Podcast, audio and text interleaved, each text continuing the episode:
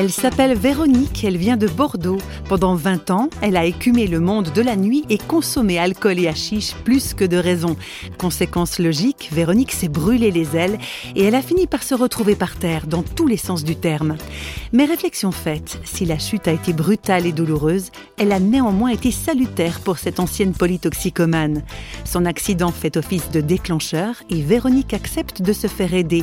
Non seulement elle retrouve goût à la vie, mais petit à petit, elle se retrouve elle-même. Un véritable sauvetage que Véronique trouve important de raconter.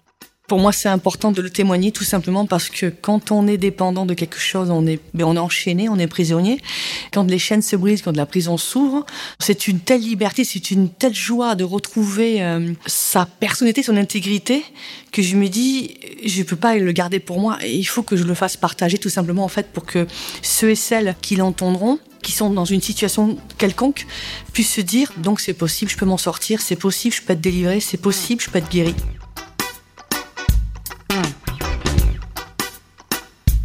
Il a fallu du courage à Véronique pour affronter ses addictions.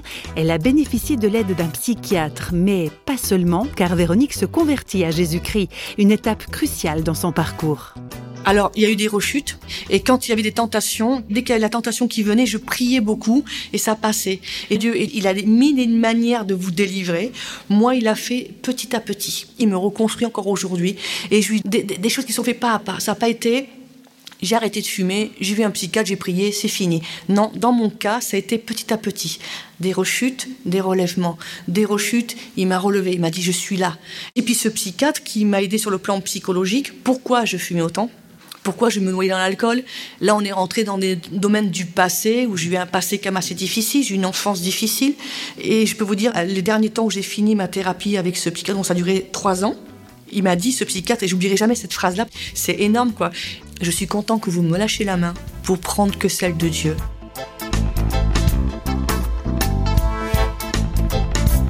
Pour se sortir des addictions, Véronique dénombre au moins trois paramètres nécessaires. Déjà la prise de conscience qu'on est perdu, qu'on est prisonnier, qu'on est dépendant de quelque chose, qu'on est esclave. Après, le deuxième paramètre, c'est est-ce que tu veux t'en sortir? La troisième chose, c'est alors dans ces cas-là, trouver des personnes, demander au Seigneur. Moi, je dis toujours assez prier, mais même si vous le connaissez pas et que vous pouvez dire bien, mais moi je sais pas prier, mais moi non plus je sais pas prier. J'ai pas connu le Seigneur avant 40 ans. J'ai pas eu la Bible, pas de catéchisme, rien, rien, rien, rien. Je suis pas meilleur qu'un autre, hein, mais priez, demandez au Seigneur de vous conduire vers des personnes qui pourront vous aider. Il le fera. Il peut, il veut. Ça, c'est certain, quoi il a fait pour moi, il le fera pour ceux et celles qu'il désire, quoi. Mais moi, au jour d'aujourd'hui, ce qui a eu de force, c'est qu'une fois qu'en fait le terrain a été déblayé, j'ai vu que tous mes problèmes que je cachais, que je camouflais derrière toutes ces béquilles, ben maintenant il faut les affronter.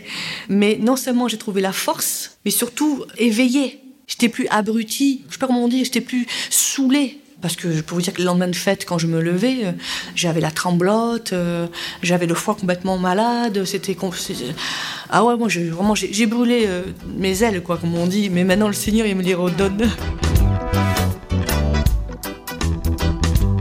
Et oui, la foi, ça vous redonne des ailes.